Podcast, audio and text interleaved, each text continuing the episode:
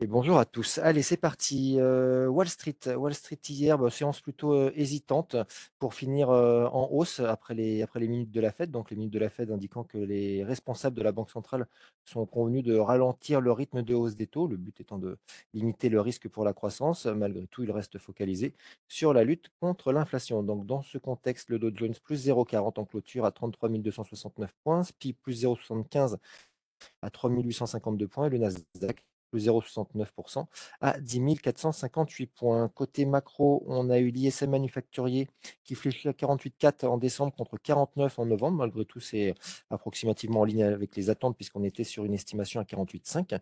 Et puis l'enquête mensuelle euh, Jolts sur l'emploi.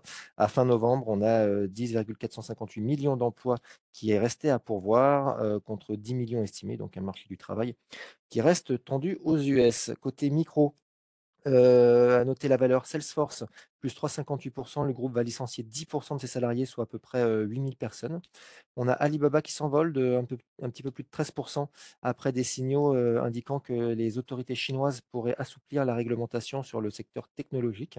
Tesla qui reprend 5% 5,12 exactement, après la précédente chute de 12% puisqu'on avait eu un chiffre de livraison qui avait été décevant. Et puis Microsoft, à l'opposé, moins 4,37% après une note dégradée d'analyse bancaire sur l'activité dans le cloud.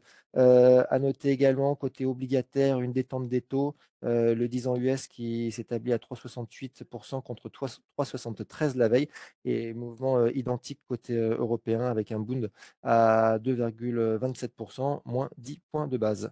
Ça me fait une transition vers, la situation en Europe où on clôture dans le vert pour la troisième séance d'affilée, avec un CAC qui progresse de 2,30% à 6 776 points. On s'approche de la résistance que Lionel évoquait précédemment à 6 790. Il y reviendra sûrement tout à l'heure. FTSE plus 0,41, DAX plus 2,18, Eurostock 50 plus 2,36 ou encore Stock 600 plus 1,38%.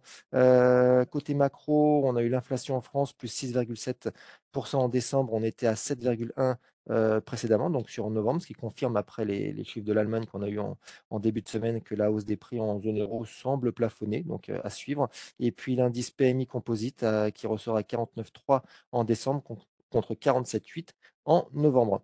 Côté secteur, on notera que bah, côté hausse, on a la distribution plus 3,25, la tech plus 2,72, les banques plus 2,49, également l'assurance ou le luxe qui ont été recherchés hier. À l'opposé, le secteur de l'énergie, moins 3,08%, qui a souffert du recul du, pétrole consécutif aux inquiétudes sur la demande chinoise. On a donc vu du total perdre 2,34, BP moins 3,62 ou Shell moins 3,46%. Et plus globalement sur le, le, le pétrole, le Brent en baisse de 4,56% à 78,36 dollars et le WTI moins 4,55% à 73,43 euh, dollars.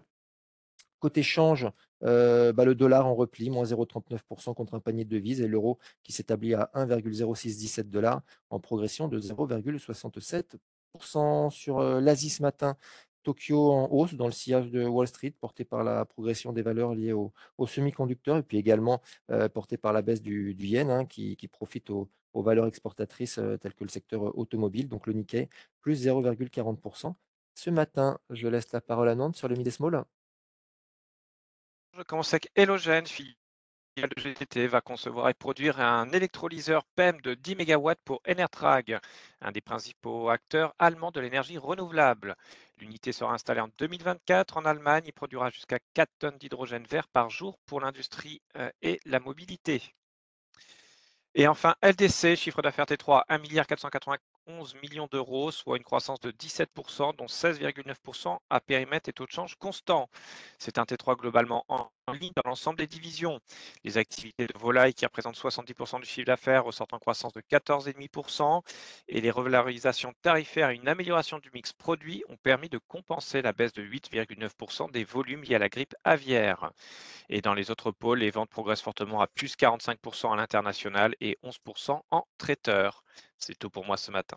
Merci Emeric. Euh, avant de passer la parole à Lionel, juste sur l'agenda du jour, on aura au UK les, les, indices PMI et puis aux US cet après-midi, les créations d'emplois non agricoles à 14h15, suivi des inscriptions hebdomadaires au chômage à 14h30.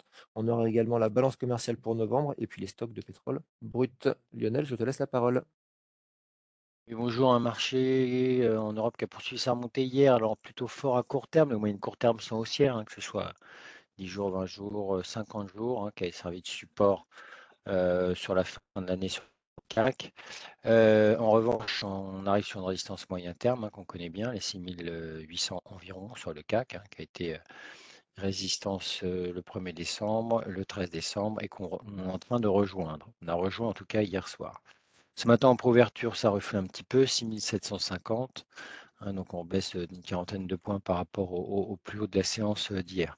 À noter que sur les US, en revanche, la configuration est complètement différente, hein. Les marchés US, surtout les big caps continuent de sous-performer, heu et un marché, américain, qui est, à plat à court terme depuis, depuis 15 jours, maintenant, donc il ne bénéficie pas de la la remontée dont on bénéficie sur les marchés européens. Bonne journée. Merci Lionel, très bonne séance et bonne journée à tous, hein.